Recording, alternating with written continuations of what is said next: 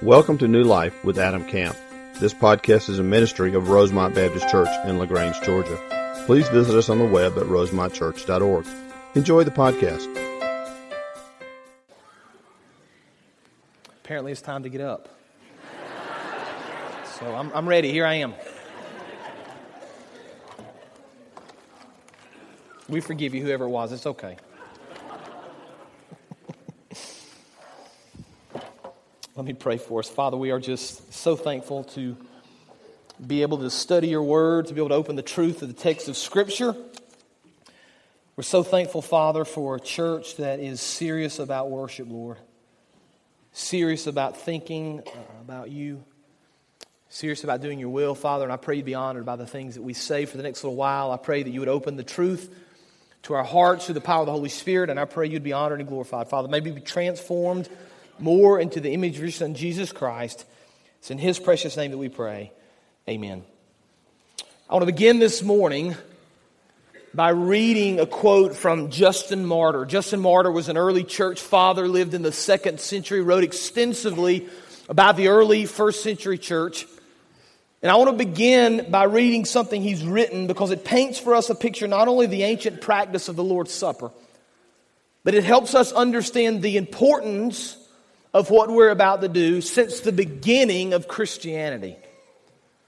So, written in the year 138, I think we have the quote up on the screen. It's several screens long, but I want you to bear with me. Written in the second century, early part of the second century, it's a picture of the early church and the importance to them of the Lord's Supper. Here's what Justin Martyr says I begin with this story because it paints for us a picture not only of the ancient practice of the Lord's Supper but of its importance since the beginning of Christianity.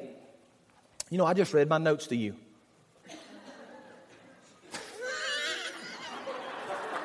Can you edit that last 30 seconds out? I just said that again. Some of you may not have been awake. Let's start over. Now let's read the actual quote that matters, not my notes. Then, he says, bread, bread and a cup containing water mixed with wine are brought to the overseer of the brothers. He takes both and he gives praise and glory to the Father of the universe through the name of the Son and of the Holy Spirit. He offers copious or abundant thanks that by him we have been deemed worthy to receive these gifts. At the end of the prayer and the thanksgiving, all the people assembled give their assent, saying, Amen. When the overseer has given thanks to all the people, excuse me, when over, the overseer has given thanks and all the people have assented, those we call table stewards or deacons give each one present some of the bread and the wine with water that was accepted with thanksgiving and take some of it home to those who are absent.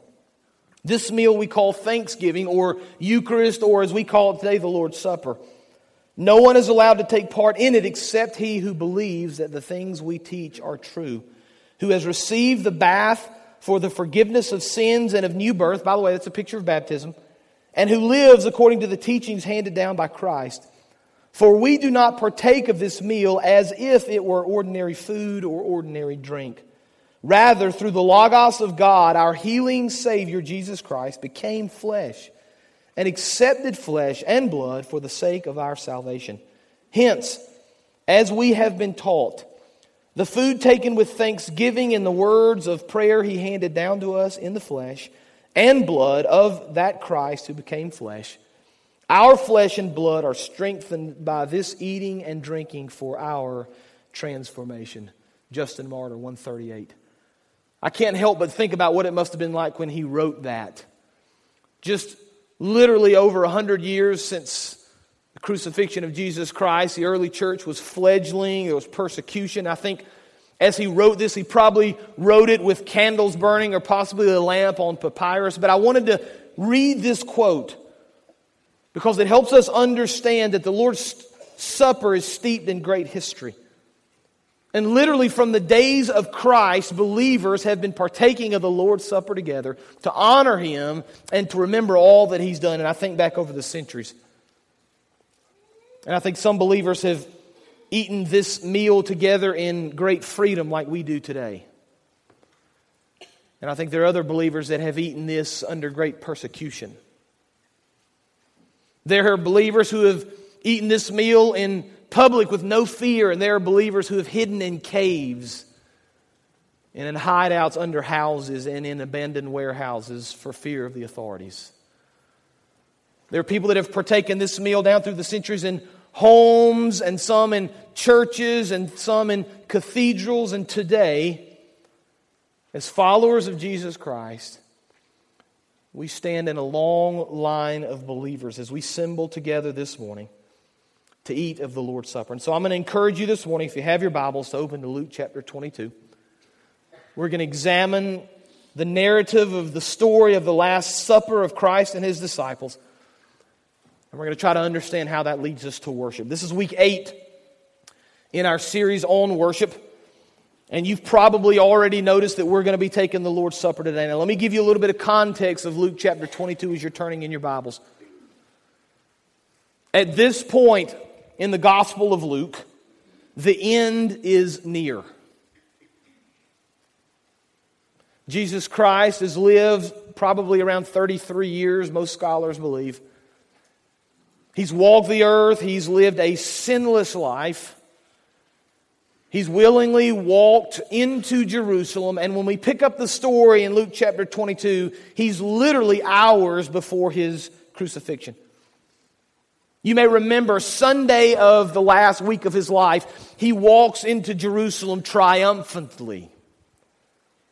Palm branches waving, crowds shouting Hosanna, people believing he's come to take over as king and to lead the Jewish people back into their rightful place. That was on Sunday. By Friday, he would be arrested and crucified.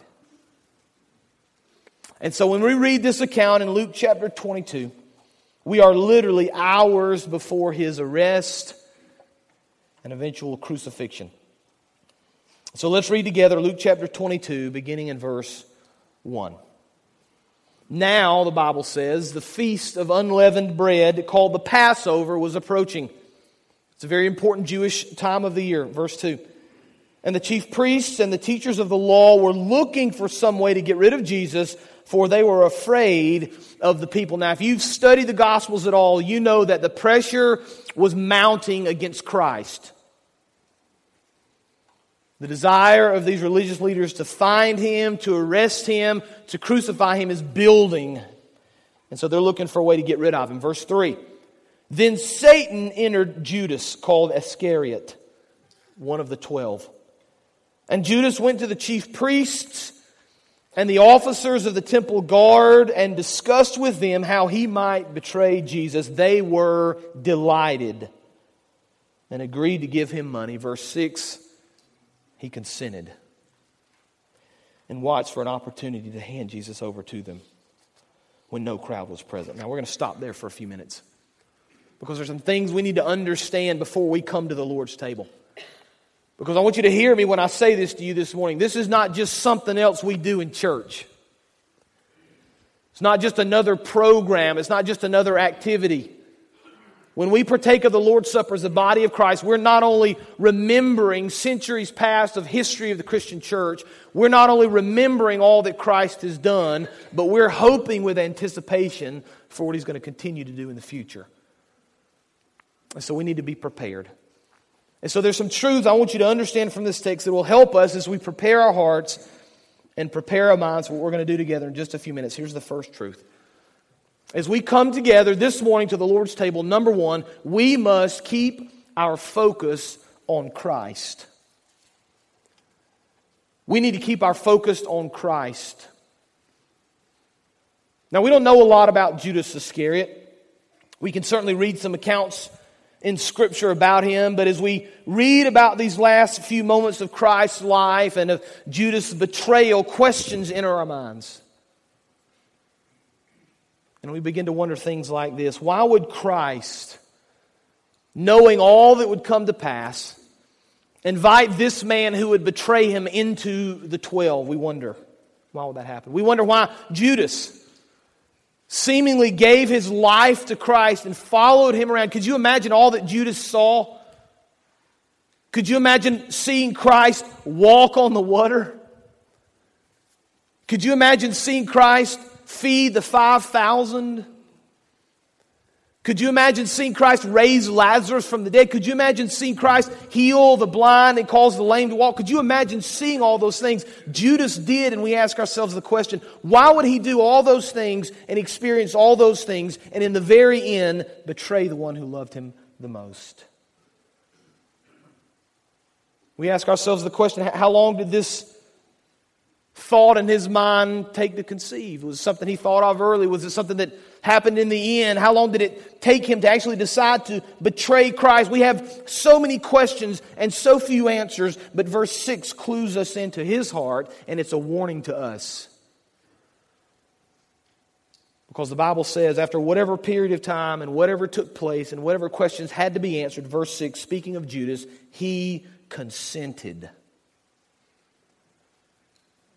At some point, it became his heart's desire to betray Christ.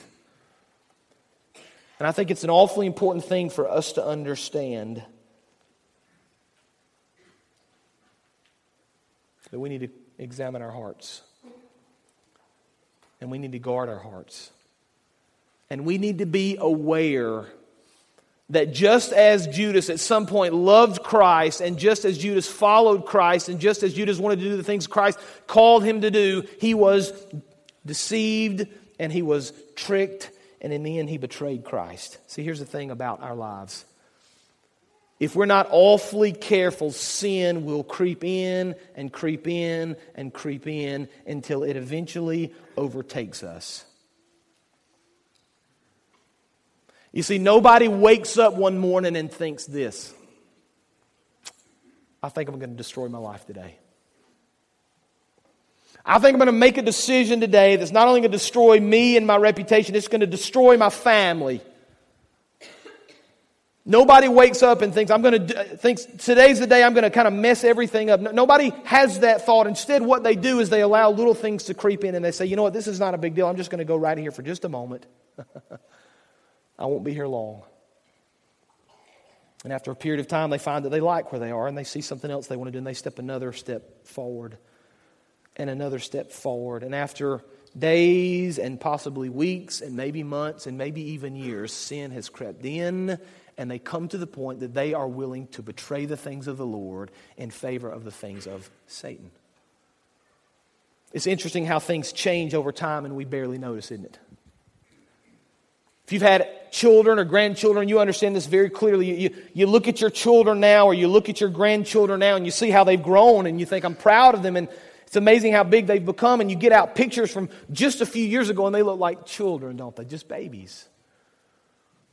When you have young children, that changes in a hurry. And you can have young children like I do that are relatively young. And even four and five years ago, it's amazing the change that takes place. It's hard for us to notice that because we're kind of right in the middle of it. We take a step back and we begin to understand the bigger picture and see the bigger picture. We see that things change very slowly, very slowly, but very surely, things creep and they creep and they change and they change, and sin is just like that. I got a feeling Judas didn't wake up early in Christ's ministry and think, in three years, I'm going to betray him to the Sadducees and the Pharisees. He let sin creep in and creep in and creep in. Adam, you're, you're making a big deal of this. It's not really that big of a deal. I mean, come on, I'm just, I'm just doing this. It's not, I'm just, I've just strayed a little bit and I'm not going to stray any farther. It's just, it's one little step and I'm not worried about it. You don't need to be worried. It's not a big deal, Adam. Don't, don't put too much into this. Or let me remind you. Scripture gives us very clear warning. 1 Peter 5 8. Your enemy, the devil, prowls around like a roaring lion looking for someone to devour. You understand that? He's not passive, he's active. And he's not going to wait on you, he's going to come and find you. And one of the biggest tools he has in his arsenal is to trick you into thinking this next little step is not a big deal because I can stop there. And after a period of time later, you've fallen into sin and you've betrayed the Lord. We need to guard our hearts.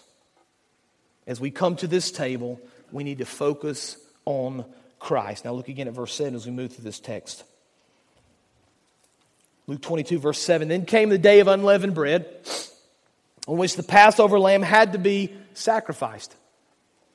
So Jesus sent Peter and John, saying, Go and make preparations for us to eat the Passover. Where do you want us to prepare for it? They asked. He replied, This is Jesus in verse 10. As you enter the city, a man carrying a jar of water will meet you. Follow him to the house that he enters. And say to the owner of the house, The teacher asks, Where is the guest room where I may eat the Passover with my disciples? He will show you a large upper room, all furnished. Make preparations there. They left and found things just as Christ had told them, so they prepared the Passover. Here's the second truth we need to understand as we come to the Lord's table. Not only do we have to guard ourselves, not only should we always focus on Christ, but number two, we need to prepare for our time with Christ. We need to prepare for our time with Christ. Now, the Bible doesn't give us any specifics about this upper room. It's a very interesting story, and people for centuries have debated it. We don't know where the upper room was exactly. We don't know what it looked like. There is in Jerusalem now kind of the traditional site of the upper room and the place that Christ had his final meal with his disciples, but we know it's not the real place because that building wasn't built until several hundred years after the death of Christ. But scholars believe possibly it was on the same location as the upper room, so we don't know much about it. We know it was an upper room. We know it was a large room. We know it was furnished, probably in the house of a very wealthy person. Obviously, somebody that was a supporter of Jesus Christ. Some argue it possibly could have been Nicodemus from John chapter 3. Some argue it could have been Joseph of Arimathea who gave Christ the tomb to be buried in, but we don't know. But what we do know is before the disciples and Christ made their way into the upper room, preparations had to be made. Now, I want to reread verses 7 through 13, and I want you to listen to the importance of preparation. In verse 8, Jesus sent Peter and John, saying, Go and make preparations for us to eat the Passover. Verse 9, Where do you want us to prepare for it? They asked. Now, skip down to verse 12. He will show you a large upper room, all furnished. Make preparations there. Verse 13. So they left and found things just as Jesus had told them, so they prepared the Passover. See, there's this sense here of preparing before they came together. Now, we understand there's a couple kind, kinds of preparations we can make here. The first type of preparation is physical, of course. Christ asked him to go and find the room, be sure it was properly prepared. Certainly, there was food that had to be cooked, there were things that had to be gathered to prepare physically for that meal. We've done that already this morning. We've set the table, the, the food is prepared. It's ready to be eaten. We've done the physical preparation, but there's another sort of preparation that the scripture speaks of that's more important to us right now in this context. It's a spiritual preparation. It's the idea of getting our hearts and our minds ready to come and partake of the Lord's Supper together. I want to read you a text from 1 Corinthians chapter 11. You don't have to flip there if you don't want.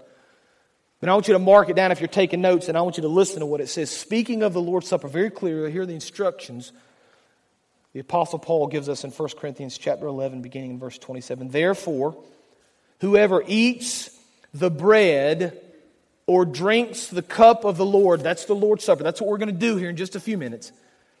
Whoever eats the bread or drinks of the cup of the Lord in an unworthy manner will be guilty of sinning against the body and the blood of the Lord. Now, here's the challenge for you a man and a woman ought to examine himself before he eats of the bread and drinks of the cup. For anyone who eats and drinks without recognizing the body of the Lord eats and drinks judgment on himself. You say, What sorts of things should I be doing to examine my heart? And we're going to give you an opportunity in just a little while to do that. But you ask, What are the things I should be doing to examine my heart? Well, here's the first question you need to answer. Here's the first area you need to examine yourself in. Number one, it's clear from Scripture that only believers should partake of the Lord's Supper. Paul's clear about that. Paul says you need to understand the Lord. You need to recognize who the Lord is. If you don't do that, if you're not a believer, then you eat and drink judgment on yourself. You say, Well, I'm, I'm, I'm a believer. I'm a follower of Jesus Christ. What are the things I need to be examining in my life? You need to examine your heart. And you need to spend time in prayer asking the Lord, Lord, are there things that I've done in my life that have separated me from you? Is there a sin in my life, Lord, that's been committed that I've just kind of been hanging on to that I need to release to you and ask for forgiveness for? Is there something I did this week that I need to repent of? Is there a brother or sister in this body that I know of that I've sinned against? Or maybe our relationship is broken. I need to go to that person. I need to ask for forgiveness. I need to pray with that person.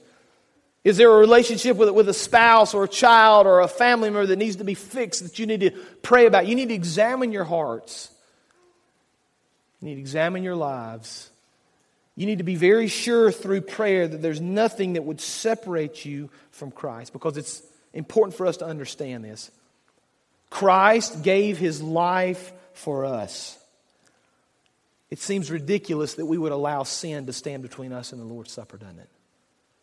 After all he's done for us, we need to prepare our hearts for him. Now, verse 14, we need to continue through. We should prepare our hearts. We're going to give you a chance to do that, to think through that, to pray through that in just a few moments. Now, the account of the actual supper in verse 14. When the hour came, Jesus and his apostles reclined at the table. By the way, they didn't sit in chairs, they literally laid on their side. And he said to them, I have eagerly desired to eat this Passover with you before I suffer. Now remember, Christ knew exactly what was coming. He understood. The disciples didn't. We do because of the context of history, and we understand by reading the rest of the Gospels exactly what's going to happen. But at this point, the disciples really didn't have any idea, but Christ does. And he says, I've desired to do this, to eat with you before I suffer. Verse 16. For I tell you, I will not eat it again until it finds fulfillment in the kingdom of God. After taking the cup, he gave thanks and he said, Take this and divide it among you. For I tell you, I will not drink again of the fruit of the vine until the kingdom of God comes. And he took bread, gave thanks, and he broke it, and he gave it to them, saying, This is my body, given for you. Do this in remembrance of me. And in the same way, after the supper, he took the cup, saying, This cup is the new covenant in my blood, which is poured out for you. Here's the third truth. Not only should we guard our hearts in preparation for this, not only should we prepare our hearts and our minds spiritually for this, but number three, as we come together to the Lord's table, we must understand and remember Christ's love and devotion for us. The point of what we're going to do in just a little while is to remember all that He's done and all that He's given and all that He's sacrificed. See, Christ in the midst of the last few moments of his life, the last several hours of his life, wanted to spend time with his disciples. And he wanted to share with them how much he loved them. He wanted them to understand how devoted he was to them. And so he sat down to eat with them to help them remember all that had taken place. Now, here's something important we need to understand about this supper. We've read a couple of times already in Luke 22 that it was the Passover meal. And the Passover meal for the Jewish people in that time period and even today was a very important meal. It reminded them of all they had done and all they had been through and all that had happened to their ancestors in Egypt. So when they took the Passover meal together, it was designed to remind them of their slavery in Egypt and how the Lord had brought them through and saved them through the blood of the Lamb posted over the doorpost. Remember the story where the death angel passes over and leaves the houses of those that had followed him? And so the Passover meal was a picture of all the Lord had done and all the Lord had given through the Exodus and with the people of Israel. And that's interesting because our staff had an opportunity this week. I didn't plan it like this. I wish I had. It would have sounded a lot better. But our staff had the opportunity this last Tuesday to go to the Antiquity Center here in LaGrange, Explorations in Antiquities. If you've never been, it's basically a biblical museum. You should go. It's worth the price of admission. And they've just gotten in some brand new um, displays and exhibits from the Holy Land and Jerusalem. They've got some, some pots that are literally thousands of years old and some pictures of things. And it's a, it's a really neat experience. And then you walk out back and they walk you through a, a Bedouin camp and the cross and a wine press. It's all working stuff, and you see it, and your children would, would enjoy it. But we had the opportunity when we finished to eat a biblical meal together.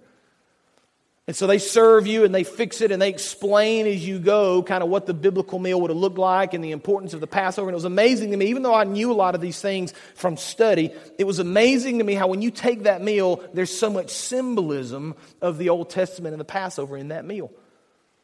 And, and the list is long, but just some of the very interesting things that we did. One, one of the things that they had us do is they had these green onions, these long green onions that you're to eat, and they have this cup of salt water and you're to dip the onion into the salt water, and there's the bitter taste that reminds you of the bitterness of slavery, but the salt reminds you of the tears of the ancestors that were cried in slavery in Egypt. It's a picture.